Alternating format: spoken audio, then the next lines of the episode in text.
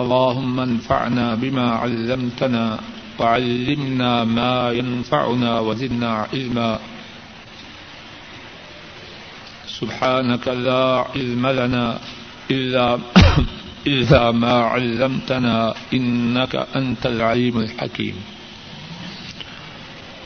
رب اشرح لي صدري. قال حدثنا مسدد قال حدثنا عبد العزيز بن مختار. قال قال حدثنا خالد الحزاء عن إكرمة.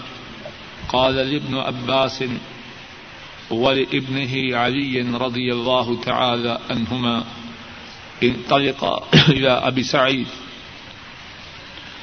رضي الله تعالى عنه فاسمع من حديثه فانطلقنا فإذا هو في حائط يصلحه فأخذ رداءه فاحتبأ ثم أنشا يحدثنا حتى أتى ذكر بناء المسجد فقال كنا نحمل لبنة لبنة عمر لبنتين لبنتين فرآه النبي صلى الله عليه وسلم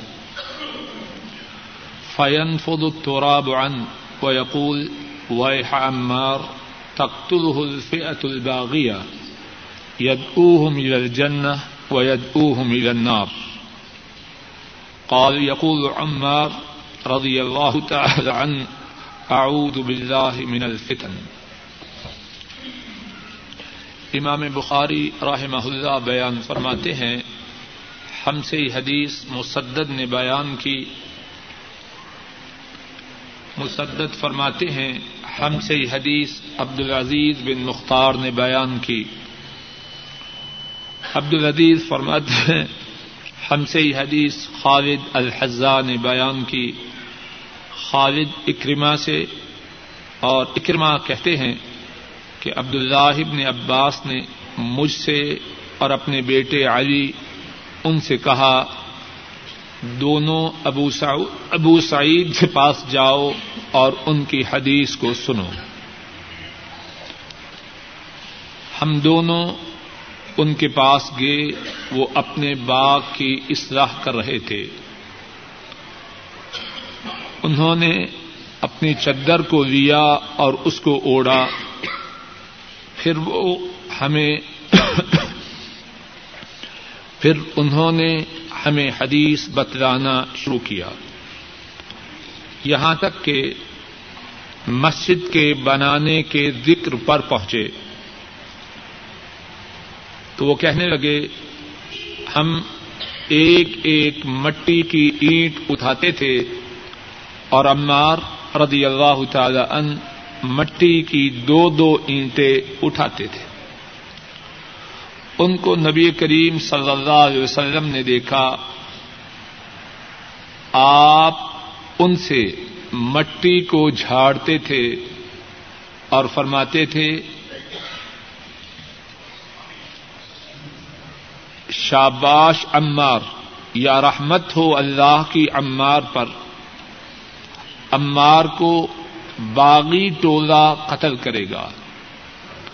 وہ ان کو جنت کی طرف بلاتا ہے اور وہ اس کو جہنم کی طرف بلاتے ہیں۔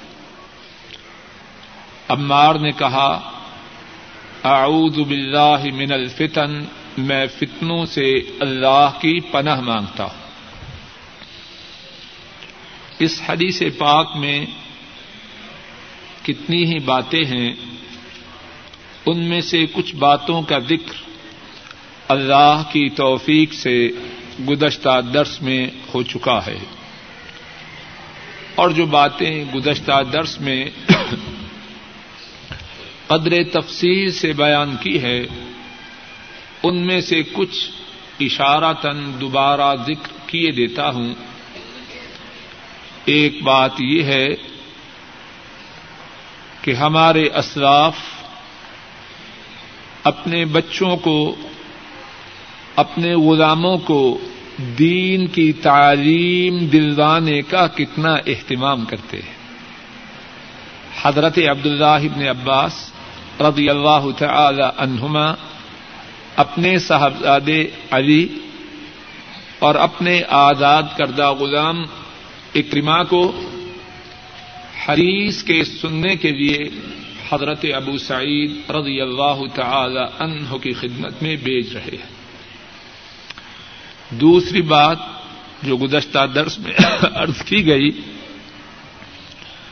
وہ یہ ہے کہ عبداللہ ابن عباس رضی اللہ تعالی عنہما جس طرح کے معلوم ہے، بہت بڑے عالم صحابہ میں سے تھے۔ ترجمان القرآن ان کا لقب ہے۔ اللہ کے نبی صلی اللہ علیہ وسلم نے ان کی دعا کی، اے اللہ عبداللہ کو دین کی سمجھ عطا فرما۔ اور یہ دعا بھی روایات میں ہے کہ قرآن کریم کو سمجھ عبداللہ کو عطا فرما۔ اور واقعتاً قرآن فہمی میں ان کا مقام بہت ہی بلند ہے۔ عمر میں چھوٹے تھے، لیکن عمر فاروق رضی اللہ تعالی ان اپنے بڑے صحابہ کی مجلس میں عبد اللہ ابن عباس کو بٹھایا کرتے اور بعض بڑی عمر کے صحابہ کے دلوں میں خیال پیدا ہوا کہ یہ کیسی بات ہے۔ ہمارا کوئی بیٹا عبداللہ کی عمر کا تو فاروق کی مجلس میں پھٹکنے کی ضرورت نہ کرے اور یہ چھوٹا عبداللہ ہمارے برابر فاروق کی مجلس میں بیٹھا کرتا ہے۔ رضی اللہ تعالی عنہ مجمعین. عمر فاروق رضی اللہ تعالی عنہ، انہیں احساس تھا کہ ان کی مجلس کے بڑے بڑے بزرگ صحابہ کیا سوچ رہے ہیں۔ ایک دن صحابہ سے ساتھیوں سے مخاطب ہو کے فرماتے ہیں، ذرا بتلاؤ تو صحیح ادا جا نصر اللہ والفتح۔ اس سورہ کی تفسیر کیا ہے؟ ساتھی، اپنے اپنے خیال میں اس سورہ کی جو تفسیر سمجھتے تھے، وہ بیان کرتے۔ پھر فرماتے ہیں، عبداللہ، تم بتلاؤ، اس سورہ کی کیا تفسیر ہے؟ حضرت عبداللہ عرض کرتے ہیں، اس سورہ کی تفسیر یہ ہے کہ اے اللہ کے نبی، آپ کا مشن پورا ہو چکا۔ لوگ دین میں فوج در فوج داخل ہو چکے ہیں۔ اب اللہ کے پاس جانے کی تیاری کرو۔ حضرت عمر فاروق رضی اللہ تعالی عنہ فرماتے ہیں ساتھیوں اس اس سورہ کی جو تفسیر عبداللہ نے بیان کی ہے مجھے بھی اس کی وہی تفسیر معلوم ہے۔ بہت بلند مقام ہے۔ اور امت میں وہ چھ صحابہ جنہوں نے سب سے زیادہ احادیث بیان کی ہیں، ان میں سے ایک عبد ابن عباس تھے۔ لیکن اپنے بیٹے اور آزاد کردہ غلام اکرما اس کو کس کے پاس بھیج رہے ہیں؟ ایک اور صحابی کے پاس۔ اس سے کیا بات معلوم ہوتی ہے کہ ان میں کتنی توادو تھی؟ اور اس بات اس بات کی اہمیت ہمارے معاشرہ، ہمارے ماحول میں بہت زیادہ ہے۔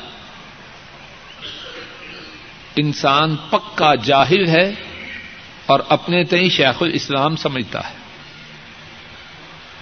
اور سمجھتا ہے کہ اس علاقے میں تو میری ٹکر کا کوئی نہیں، کسی کو اور علاقے میں ہو تو کچھ خبر نہیں۔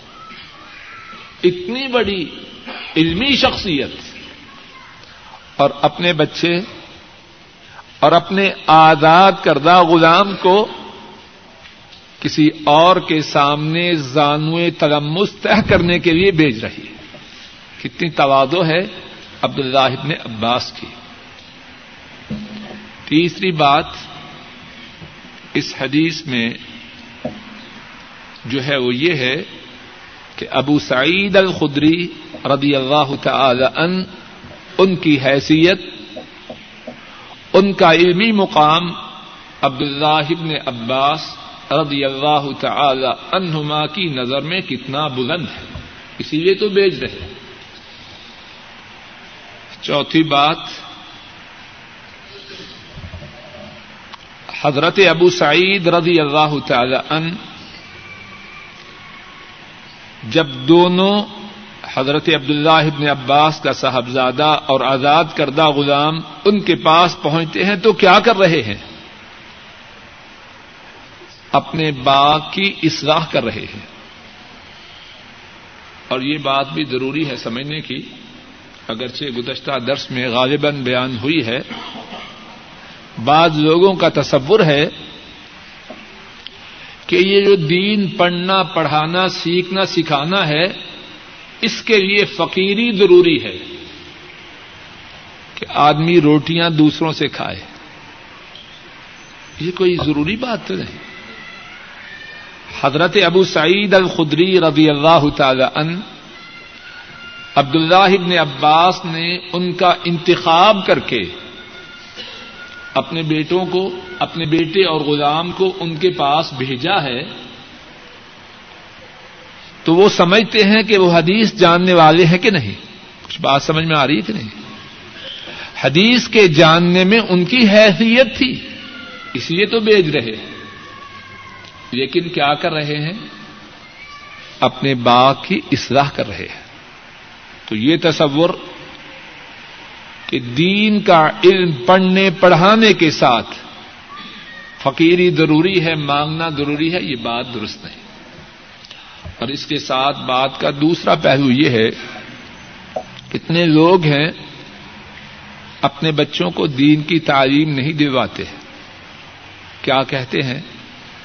بات تو ٹھیک ہے جی لیکن ہم چاہتے ہیں کہ بچے محتاج نہ ہو ہے کہ نہیں بات؟ سچی بات کر ہے کہ نہیں ایسی بات؟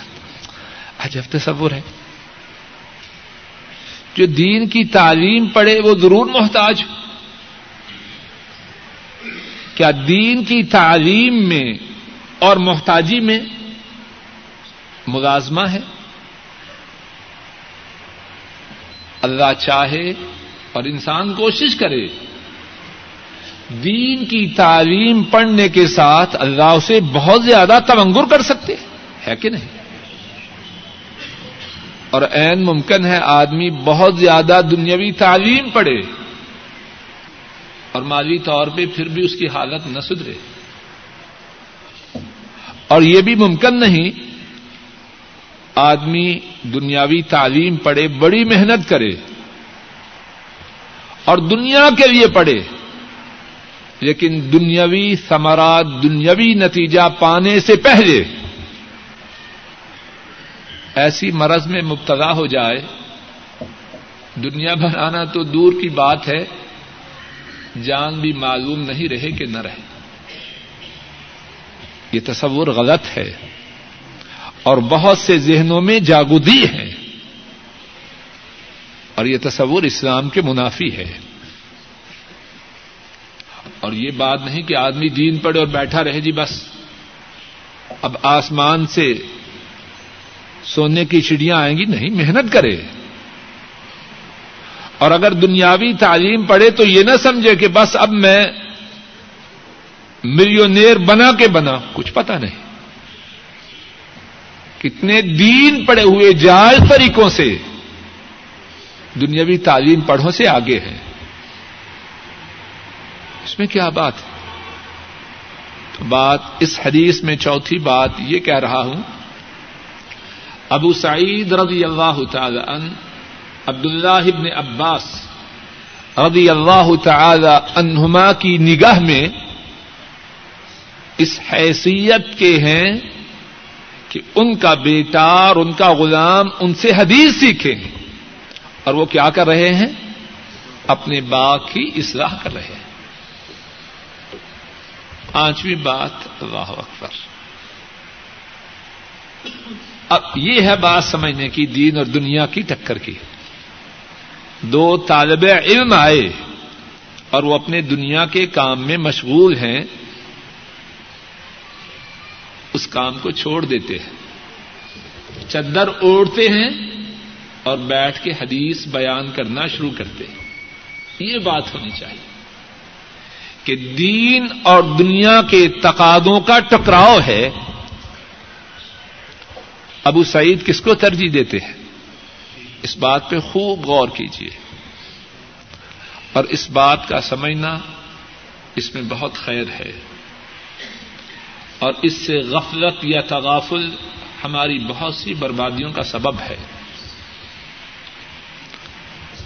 دینی اور دنیاوی تقاضوں کا ٹکراؤ ہے باقی اصلاح ہے، اور اللہ کے رسول صلی اللہ علیہ وسلم کی حدیث سننے کے لیے دو طالب علم آئے ہیں۔ اب کیا کرتے ہیں؟ کس کو ترجیح دیتے ہیں؟ بولیے، جواب تو دیجیے باغ کی اصلاح کو چھوڑ کر دین کی بات سمجھانے پہ لگ جاتے ہیں۔ اللہ ہمیں یہ بات سمجھا دے۔ اللہ ہمیں یہ بات اور اسلام کا یہ تقاضا نہیں۔ لوگ اسلام کو یا سمجھے نہیں یا سمجھنا نہیں چاہتے۔ اسلام یہ نہیں کہتا کہ دنیا کے لیے کوشش نہ کرو۔ اچھی طرح نوٹ کیجیے اس بات کو۔ اسلام یہ نہیں کہتا کہ دنیا کے لیے کوشش نہ کیجیے کمیز اتار دیجیے ایک چدر نیچے اور ایک اوپر، اور ننگی گالیاں نکالیے، اور جو بہت بڑا فقیر پہنچا ہوا ہے۔ یہ اسلام نہیں اسلام اس کا قتن تقاضا نہیں کرتا۔ اور اسلام یہ بھی نہیں کہتا کہ کوئی شخص دن رات مسجد میں رہے، نہ۔ اسلام کیا چاہتا ہے؟ دنیا کے سدھارنے کے لیے کوشش کرو۔ ربنا آتنا فی دنیا حسن اے ہمارے رب، ہمیں دنیا میں اچھائی عطا فرما۔ اور قرآن کریم میں کتنی جگہ ذکر ہے تعریف کے انداز میں کہ اہل ایمان اللہ کے رزق کی تلاش میں سفر کرتے ہیں۔ یہ تک اسلام کا تقاضا یہ ہے کہ دنیا دین پر غالب نہ آئے۔ یہ ہے تقاضا۔ دین کے لیے کوشش ہو، دنیا کے لیے ہو، لیکن دنیا کی کوشش دین کی کوشش پہ غالب نہ آئے۔ اور جب دونوں میں ٹکراؤ ہو، دنیا جوتی کے نیچے ہو اور دین پیشانی پہ ہو۔ یا دنیا ہما وقت ہاتھ میں ہو اور دین سینے میں ہو۔ جب مقابلہ ہو، ہاتھ سے آسانی سے دنیا کو نیچے پھینک دے اور دل کو سینے سے لگا دے۔ لیکن بہت سے کہنے والے بھی، سننے والے بھی اللہ ہمیں ہدایت دے۔ ہماری کیفیت الٹ ہے۔ پیشانی ہماری پیشانیوں پہ دنیا ہے۔ ہماری آنکھوں میں استقبال ہے، پیار ہے، محبت ہے، کس کے لیے؟ جس سے دنیاوی فائدہ ہے۔ چہرہ کھل جاتا ہے۔ کتنے جلے ہوئے ہوں سمجھیں کہ جھوٹے دان نکالنے سے دنیاوی مقصد حل ہوتا ہے۔ بڑی کوشش سے، اداکاری سے سارا منہ کھول کے اس کے لیے مسکراتے ہیں۔ اور جس سے مقصد نہ ہو، سلام بھی کہے تو اس طرح اس سے منہ موڑتے ہیں، گویا کہ ہم نے سلام سنی ہی نہیں۔ اور دین اللہ معاف کرے، ہم میں سے بہت کے ہاتھوں میں ہے اور دنیا دل میں ہے۔ اور خدا نہ کرے جب بھی ٹکراؤ ہو، دین پھینکنے کے لیے تو پہلے ہی تیار بیٹھے۔ اور دین کیا ہے، دنیا کیا ہے؟ مستقل موضوع ہے۔ فائدہ کی خاطر ایک حدیث اس سلسلے میں سن لیجیے امام مسلم رحمہ اللہ بیان کرتے ہیں۔ حضرت مستورت بن شداد رضی اللہ تعالی عنہ، وہ اس حدیث کے راوی ہے رسول کریم صلی اللہ علیہ وسلم فرماتے ہیں، واللہ مد دنیا فی الاخرہ الا مثل ما يجعل احدكم اصبعه في اليم فلينظر بما يرجع فرمایا، اللہ کی قسم اور کون قسم کھا رہا ہے؟ اور جو ظالم ان کے قسم کھانے کے بعد ان کی بات پہ یقین نہ کرے، اس سے بڑا بدبخت کون ہوگا؟ فرمایا، اللہ کی قسم، دنیا آخرت کے مقابلے میں خوب توجہ سے سنیے۔ اور اگر میرے بس میں ہو تو میں اللہ کے نبی سسم کا یہ فرمان اپنی چھاتی پہ اور سارے ساتھیوں کی چھاتی پہ سبت کرتا ہوں۔ لیکن معاملہ اللہ کے ہاتھ میں ہے۔ اللہ میرے دل پر بھی اور آپ کے دلوں پر بھی یہ بات سبت کرے۔ فرمایا، اللہ کی قسم قسم کھا رہے ہیں مدینے والے۔ اور وہ وہ ہیں ان کی جان کے دشمن۔ ان کے متعلق گواہی دیتے ہیں، ما جربنا علیک الا صدقا. محمد صلی اللہ علیہ وسلم۔ جب سے ہماری نگاہوں نے آپ کو دیکھا ہے، آپ سے جب بھی سنا ہے، سچ سنا ہے۔ قسم کھا رہے اللہ کی قسم، آخرت کے مقابلے میں دنیا اس کی حیثیت اس سے کچھ زیادہ نہیں کہ آدمی اپنی انگلی سمندر کے پانی میں ڈبوئے اور پھر دیکھے کہ اس کی انگلی کے ساتھ کتنے قطرے ہیں۔ کتنا پیارا انداز ہے سمجھانے کا۔ یہ دو، چار یا دس قطرے جو ہیں، یہ دنیا ہے۔ اور یہ جو سمندر ہے، یہ کیا ہے؟ آخرت ہے۔ اب جو چند قطرے لینے کے لیے سمندر کو برباد کرے، وہ نادان ہے یا عقل مند ہے؟ اور پھر اور بات ہے، یہ جو چند قطرے ہیں، اگر وہ دائمی، ابدی، سرمدی، ہمیشہ رہنے والے ہوتے، تب بھی بات تھی۔ وہ چند قطرے بھی ہمیشہ نہیں رہنے والے۔ سمندر ہے اور سمندر ہمیشہ ہمیشہ ہے۔ اور یہ جو چند قطرے ہیں، دنیا ہے۔ دنیا کسی کے لیے ہمیشہ رہی یا ہمیشہ رہے گی؟ اتنی محنت کر رہے ہیں ساتھی۔ پوری ڈیوٹی، اور ڈیوٹی کے بعد اوور ٹائم۔ اور بسا اوقات ایسے دن بھی آتے ہیں کہ اگر آدمی کے اختیار میں ہو، اختیار میں کہنے سے مقصد یہ ہے کہ اگر اس کی عقل ٹکانے ہو تو اوور ٹائم قبول نہ کرے۔ لیکن پھر لالچ ہے ہرس ہے، کہتا ہے نہیں یار، اتنی محنت، لیکن ساری محنت کے باوجود یہ جو ایک، دو، چار قطرے آخرت کے مقابلے میں ملیں گے، کیا وہ ہمیشہ رہیں گے؟ کئی ساتھی ایسے نہیں کہ یہاں سے ان کی راشیں جاتی ہے ہے کہ نہیں؟ دنیا کی کیا حیثیت ہے؟ تو بات یہ کہہ رہا تھا، ابو سعید الخدری رضی اللہ تعالی عنہ، ان کے اس طرز عمل میں قیامت تک کے آنے والے مسلمانوں کے لیے جو صحیح بخاری کی حدیث پڑھیں، درس ہے۔ اور درس کیوں نہ ہو۔ وہ کس جامعہ کے فارغ التحصیل ہے کس یونیورسٹی میں انہوں نے تربیت پائی ہے؟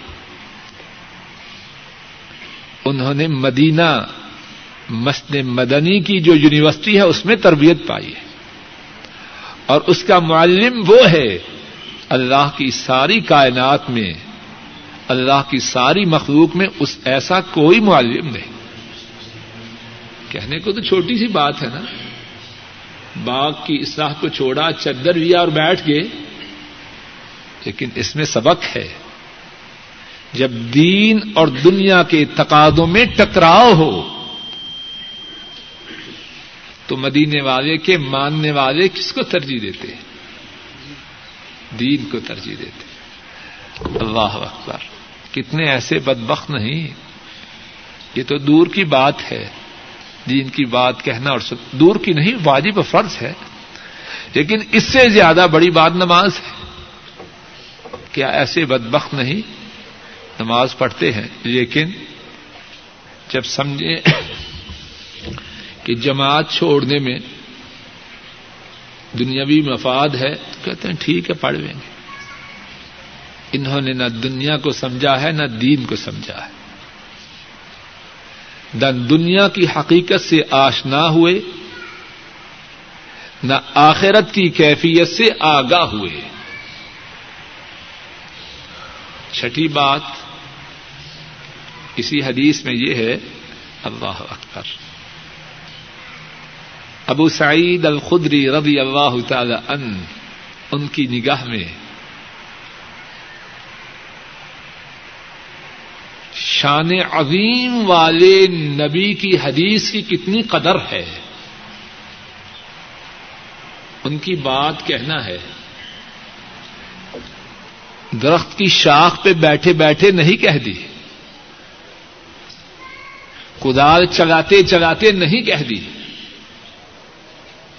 چدر بھی کام کو چھوڑا، چدر بھی بیٹھے۔ کیا مقصد؟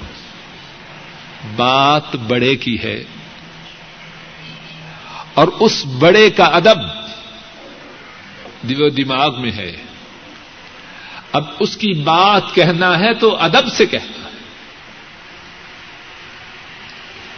ساتویں بات اس حدیث میں جو ہے وہ یہ ہے کہ حضرت ابو سعید الخدری رضی اللہ تعالی عنہ مسجد کی تعمیر میں صحابہ کا جو رول ہے وہ بیان کر رہے ہیں۔ اور صحابہ میں سے حضرت عمار کا جو رول تھا وہ حضرت ابو سعید کے رول سے زیادہ تھا۔ اب جس طرح کے بہت سے لوگوں کو بیماری ہوتی ہے، کوئی واقعہ بیان کرے۔ انہیں سے شروع ہوتا ہے انہیں سے عروج پر پہنچتا ہے اور انہیں سے اختتام ہوتا ہے۔ میں نے کہا، میں نے کہا، میں نے یحبون ان یحمدوا بما لم یفعلوا۔ پسند کرتے ہیں، جو نہیں بھی کیا وہ بھی ان کے کھاتے میں جائے۔ فلا تحسبنهم من من العذاب۔ انہیں اللہ کے عذاب سے بچنے والا نہ جانو۔ ریکارڈ تو سارا ان کے ہاں محفوظ ہے جنہوں نے نیک اعمال کا بدلا دینا۔ ابو سعید الخدری رضی اللہ تعالی ان کا ذکر کر رہے ہیں جن کا رول ان سے زیادہ ہے۔ سات باتیں اور وہ کون ہے؟ حضرت عمار رضی اللہ تعالی عنہ۔ اور ایک اور روایت میں ہے، نبی کریم صلی اللہ علیہ وسلم فرماتے ہیں، عمار، ایسے کیوں کر رہے ہو؟ باقی ساتھی تو ایک ایک کچی اینٹ اٹھا رہے ہیں اور تم دو دو اینٹیں اٹھا رہے ہو۔ عرض کرتے ہیں، میں اللہ سے ثواب کا طلبگار ہوں۔ آٹھویں بات اللہ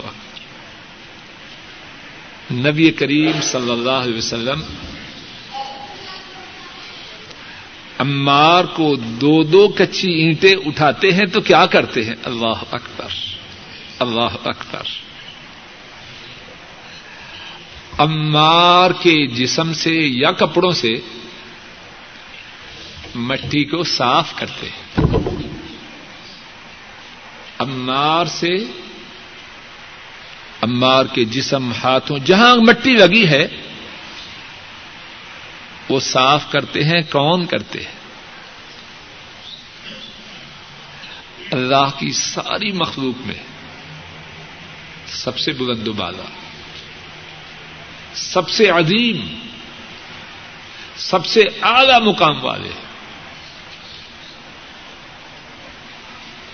ان شاء اللہ عمار کے لیے بہت درجہ ہے اور اگر اور کوئی درجہ نہ بھی ہو،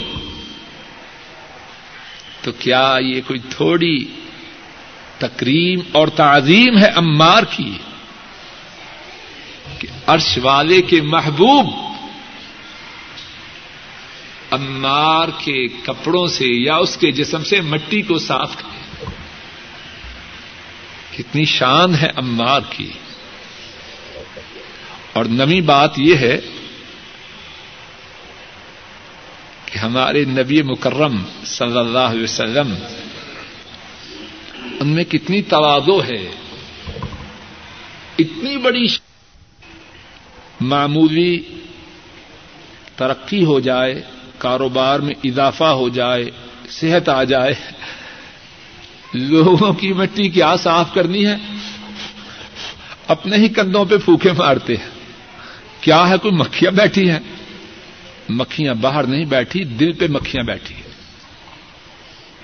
گندگی اور نجاست دل میں ہے۔ باہر تو کچھ بھی نہیں۔ نہ پہلے کچھ تھا، نہ پھونک مارنے کے بعد کچھ ہے۔ وہ دل گندا ہو چکا ہے۔ کہاں ہے ہم ان کی طرف نسبت کرنے والے؟ اور کہاں ہے ہمارے امام و مقتدا ہمارے پیشوا نبی و رسول اور ہمارے محبوب صلی اللہ علیہ وسلم۔ دسویں بات اللہ آپ کی ایک ایک بات میں کتنی حکمت ہے۔ اللہ اکبر۔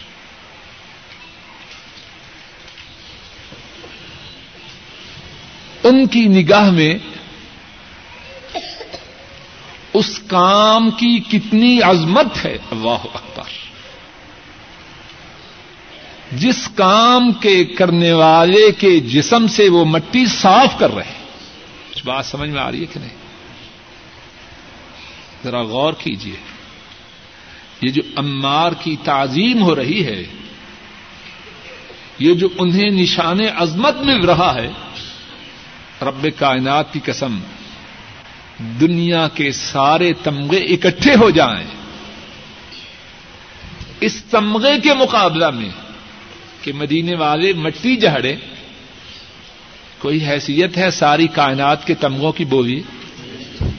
لوگ اسی لیے مرتے ہیں نا کہ جب کانوکیشن ہو اینوئل میٹنگ ہو، ایمان رہے نہ رہے، یہاں فلاں کے ہاتھوں تمغہ سجایا جائے، ہے کہ نہیں؟ کئی جائز طریقے سے، کئی ناجائز طریقوں سے کوشش کرتے ہیں۔ یہی بات ہے۔ نا اور جو تمغہ امار کو مل رہا ہے، کائنات کے سارے تمغے اس کے مقابلے میں ہیچ ہے اور ساری کائنات مل جائے۔ دو چار دس بیس ہزار آدمی نہیں۔ ساری کائنات مل جائے۔ اس میں سربراہان مملکت بھی ہوں۔ بلکہ میں کہوں، اس میں محدثین بھی ہو جائیں فقہا بھی ہو جائیں، آئمہ بھی ہو جائیں، صحابہ بھی ہو جائیں، انبیاء رسول بھی ہو جائیں۔ اس تمغہ دینے والے کا مقابلہ کر سکتے کتنا بڑا تمغہ ہے۔ اور جو بات جس پہ لانا چاہتا ہوں یہ جو تمغہ ملا ہے، کس عمل پہ ملا ہے؟ امار نے کچھ کیا ہے یا ویسے ہی ملا ہے؟ کیا کیا ہے؟ بولیے۔ اللہ وقت۔ مسجد کا بنانا کتنا بڑا عمل ہے۔ نشان جرت ملے، ہلال فلاں ہلال علان ملے، تو بیان کرتے ہیں نا کہ اس نے یہ کارنامہ انجام دیا۔ کرتے ہیں کہ نہیں؟ یہ جو عمار کو تمغہ ملا کس سبب سے ملا؟ مسجد کے بنانے کے لیے کچی مٹی کی۔ دو دو اینٹیں اٹھا رہے ہیں، جبکہ باقی ساتھی ایک ایک اینٹ اٹھاتے ہیں۔ سرفراد و سربلند ہوئے۔ باقی ساتھیوں سے آگے بڑھے کس بات میں؟ مسجد کے بنانے کے لیے کچی مٹی کے اینٹوں کے اٹھانے میں۔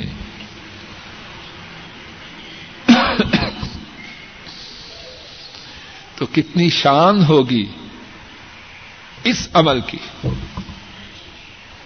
اور پھر سمجھنے کی بات ہے، اللہ کے نبی کے جو اعمال ہیں دین میں، وہ اپنی مرضی سے ہیں، وہ عرش والے کی مرضی سے ہے یہ جو عرش والے تعظیم کر رہے ہیں امار کی، مسجد کے لیے کچی مٹی کی دو دو اینٹیں اٹھانے کی وجہ سے عرش والے کی نگاہ میں امار کی عزت ہوگی کہ نہ ہوگی؟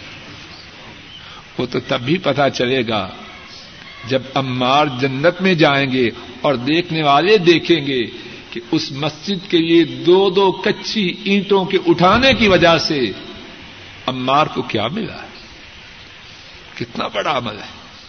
اللہ کہنے والے، سننے والوں، ہماری اولادوں، بھائیوں، والدین اور سب مسلمانوں کے نصیب میں یہ عمل کرے۔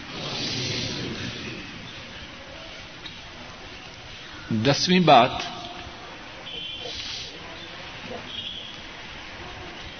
رسول کریم صلی اللہ علیہ وسلم حضرت عمار سے فرماتے ہیں، رحمت ہو عمار پر۔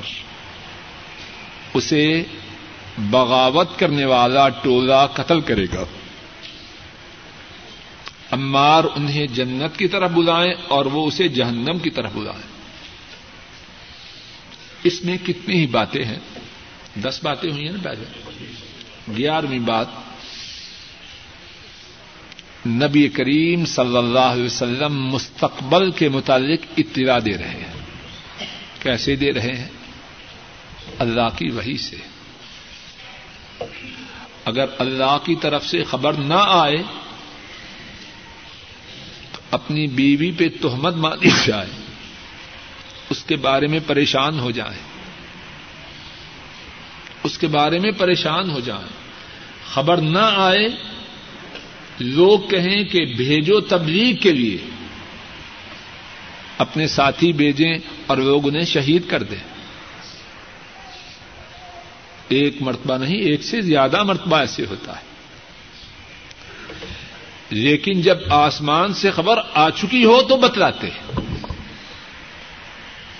مستقبل کی خبر دیتے ہیں۔ اور یہ گیارہویں بات اس میں دلیل ہے آپ کی نبوت کی صداقت کی۔ مستقبل کی خبر کو انسان جانتا ہے، وہی جانے جسے آسمان سے رب بتلائے۔ اور رب بتلاتے ہیں اپنے انبیاء رسولوں کو۔ بارہویں بات،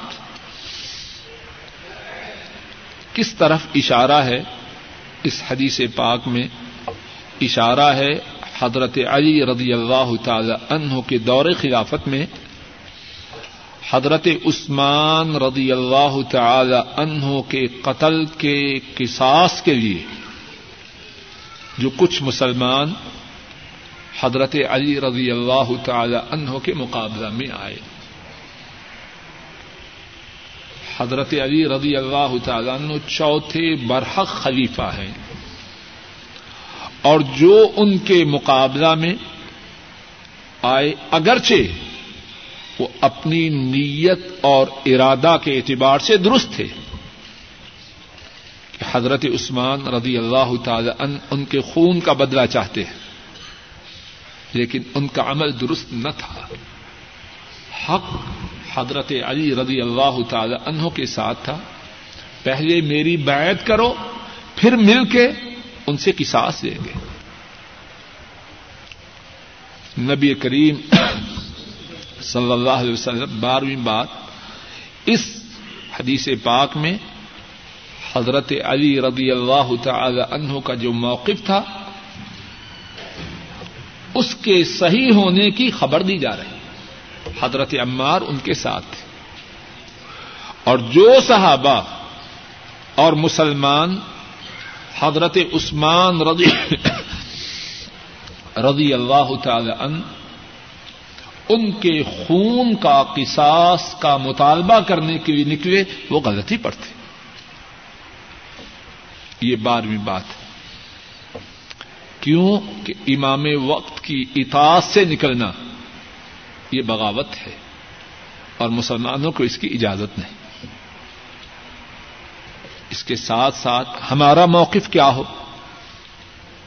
حضرات صحابہ جنہوں نے یہ غلطی کی، بڑی ضروری بات ہے۔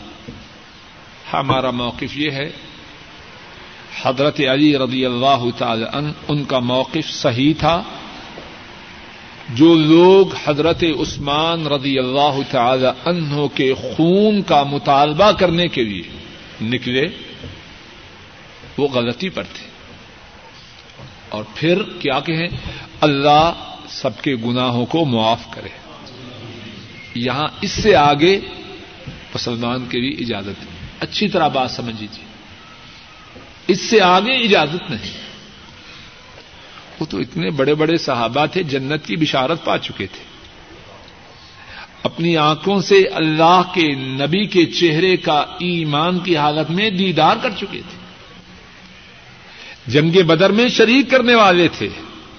جس کے مطابق اللہ کے نبی وسلم نے فرمایا کہ اللہ نے بدر کی جنگ میں شرکت کرنے والوں کے متعلق فرمایا، اے بدر میں شرکت کرنے والوں جاؤ جو چاہو عمل کرو، میں نے تمہارے گناہوں کو معاف کر دیا۔ وہ تو وہ ہے۔ ہم ان کے متعلق کوئی بات مزید کہہ کے اپنا بیڑا غرق کرنے کی کوشش کیوں کریں بڑا خطرناک موضوع ہے۔ اور میرا یہ ایمان و اعتقاد ہے، اس سے آگے جانا اس میں خیر نہیں، اس میں تباہی۔ ہے وہ صحابہ ان سے اس موضوع میں غلطی ہوئی۔ لیکن ان کے بینس میں تو اتنے کارنامے ہیں۔ کہ میں اور آپ سارے مل جائیں۔ ہماری سیاہکاریوں کو نہیں، سیاہکاریاں بہت ہیں۔ ہمارے کارناموں کو جمع کیا جائے، اسے دس سے، سو سے، ہزار سے، لاکھ سے، دس لاکھ کروڑ ارب سے ضرب دیا جائے۔ تب بھی بات کچھ بھی نہیں بنتی۔ تو کس منہ سے بات کریں؟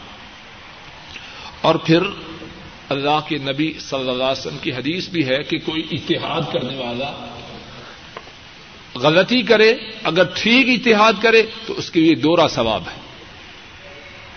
اور اگر اتحاد کرے اور غلطی کرے تو اس کے لیے اکارا ثواب ہے۔ ان کے لیے تو اکار ثواب کی بشارت بھی ہے۔ ہمارے لیے کیا ہے؟ اور پھر اللہ قرآن پاک میں اللہ نے فرمایا ہے وہ انتا فتح من المؤمنین قتل فاصلح بینہما اگر ایمانداروں کے دو گروہ جنگ کریں، تو تم ان دونوں میں صلح کروا دو۔ ذرا بات پہ غور کیجیے دو گروہ جنگ کریں کن کے؟ ایمانداروں کے۔ ان میں صلح کروا دو۔ اب جب دو گروہوں نے جنگ کی، ایک غلطی پہ ہے کہ نہیں؟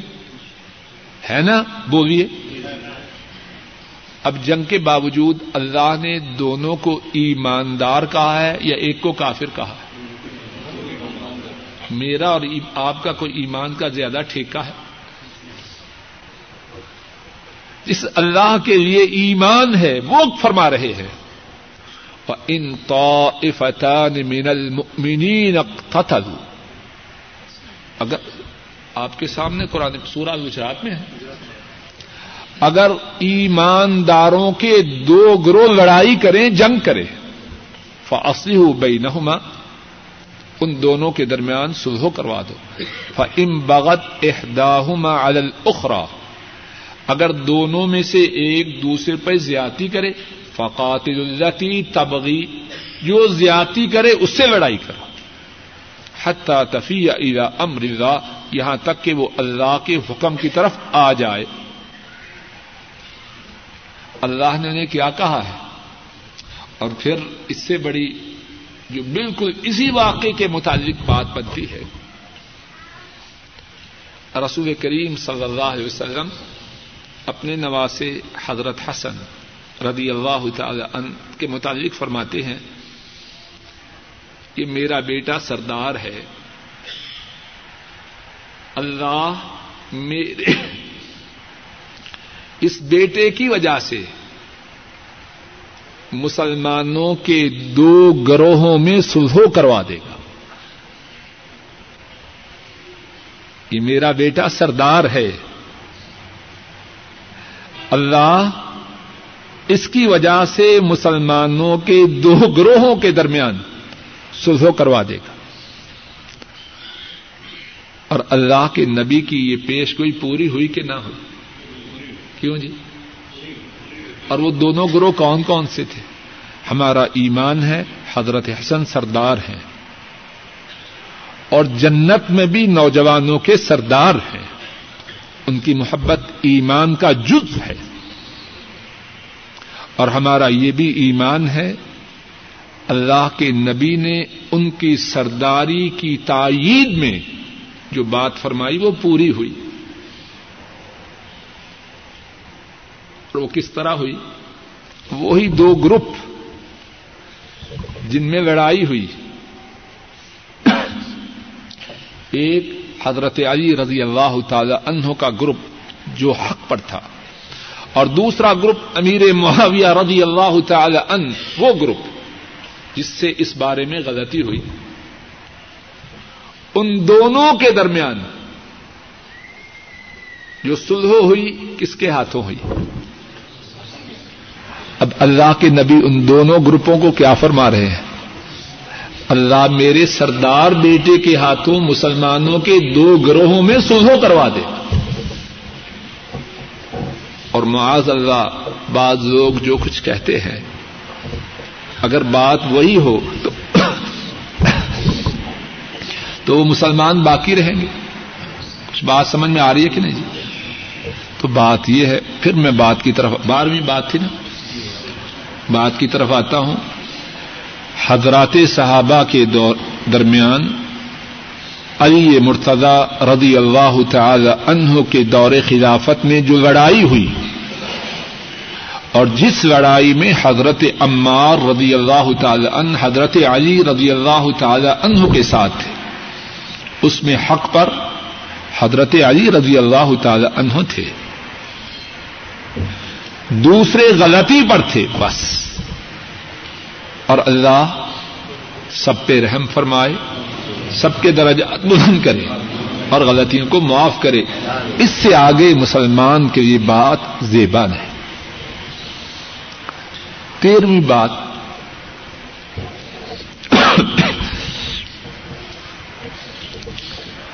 حضرت عمار رضی اللہ تعالی ان نبی کریم صلی اللہ علیہ وسلم، ان کے سامنے ان کی تعریف کر رہے ہیں کہ نہیں؟ بولیے، عمار جنت کی طرف بلاتا ہے، ان کی تعریف ہے کہ نہیں؟ اور عام مسئلہ یہ ہے کہ کسی کے سامنے اس کی تعریف نہیں کرنی چاہیے۔ عام طور پر بہت سے لوگ ایسے ہیں، ان کے سامنے تعریف ان کی ہو جائے تو ان کا بیڑا غرق ہو جاتا ہے۔ عام لوگ ایسے ہیں۔ لیکن اس حدیث سے معلوم ہوتا ہے، ضرورت کے تحت منہ پر تعریف کی جا سکتی ہے۔ اللہ کے نبی وسلم حضرت عمار کو بتلانا چاہتے ہیں کہ اس وقت تمہارا موقف برحق ہوگا۔ مسلحت کے تحت تعریف کی جا سکتی چودہویں بات، حضرت معاد رضی اللہ تعالی ان جب یہ بات سنتے ہیں، تو کیا کہتے ہیں؟ اعوذ باللہ من الفتن۔ اللہ اکبر۔ میں فتنوں سے اللہ کی پناہ میں آتا ہوں۔ جو چودہویں بات وہ یہ ہے کہ امار کے سینا میں کتنا ڈر ہے، اتنی بڑی بشارت ملی ہے کہ امار جنت کی طرف بلانے والا ہے۔ اس سے بڑی کسی مسلمان کے لیے بشارت ہو سکتی ہے۔ یہ تو آخری چیز ہے۔ جو مسلمان مان سکتا ہے۔ لیکن فتنے کا ذکر بھی ہے کہ لڑائی ہے۔ تو گویا کہ عمار ان کی توجہ فتنہ کی طرف ہے، بشارت کی طرف نہیں۔ سینے میں ڈر ہے نا۔ اگر آدمی محتاط ہو تو وہ روشن پہلوؤں کو سامنے کم رکھتا ہے۔ جو مشکل پہلو ہو، مصیبت کا پہلو ہو، وہ اس کی نگاہوں کے سامنے رکھے۔ ایسے ہے کہ نہیں؟ اور جو لاپرواہ ہو، وہ مصیبت کی بات کو بھول جاتا ہے اور جو تھوڑی بہت خوشی کی بات ہو، اس کو پکڑ لیتا ہے۔ امار نہیں، ایسے نہیں، ڈرنے والے ہیں۔ اللہ کی طرف متوجہ ہوتے ہیں۔ اعوذ باللہ من الفتن۔ میں اللہ سے، فتنوں سے پناہ چاہتا ہوں۔ اپنے فضل و کرم سے جو بات کہی گئی اور سنی گئی ہے، اس کو قبول فرمائے۔ اور کہنے اور سننے میں جو غلطی ہوئی ہے، اللہ اس کو معاف فرمائے۔ اے اللہ، اپنے فضل و کرم سے ہمارے تمام گناہوں کو معاف فرما۔ اے اللہ، ہمارے بوڑھے ماں باپ پہ رحم فرما۔ اے اللہ ہمارے بوڑھے ماں باپ کی پریشانیوں کو دور فرما۔ اے اللہ، ان کی بیماریوں کو دور فرما۔ اے اللہ، انہیں ایمان والی، عافیت والی، چین والی، سکون والی، اطمینان والی زندگی عطا فرما۔ اے اللہ، ان کی پریشانیوں کو دور فرما۔ ان کی نیک حاجات کو پورا فرما۔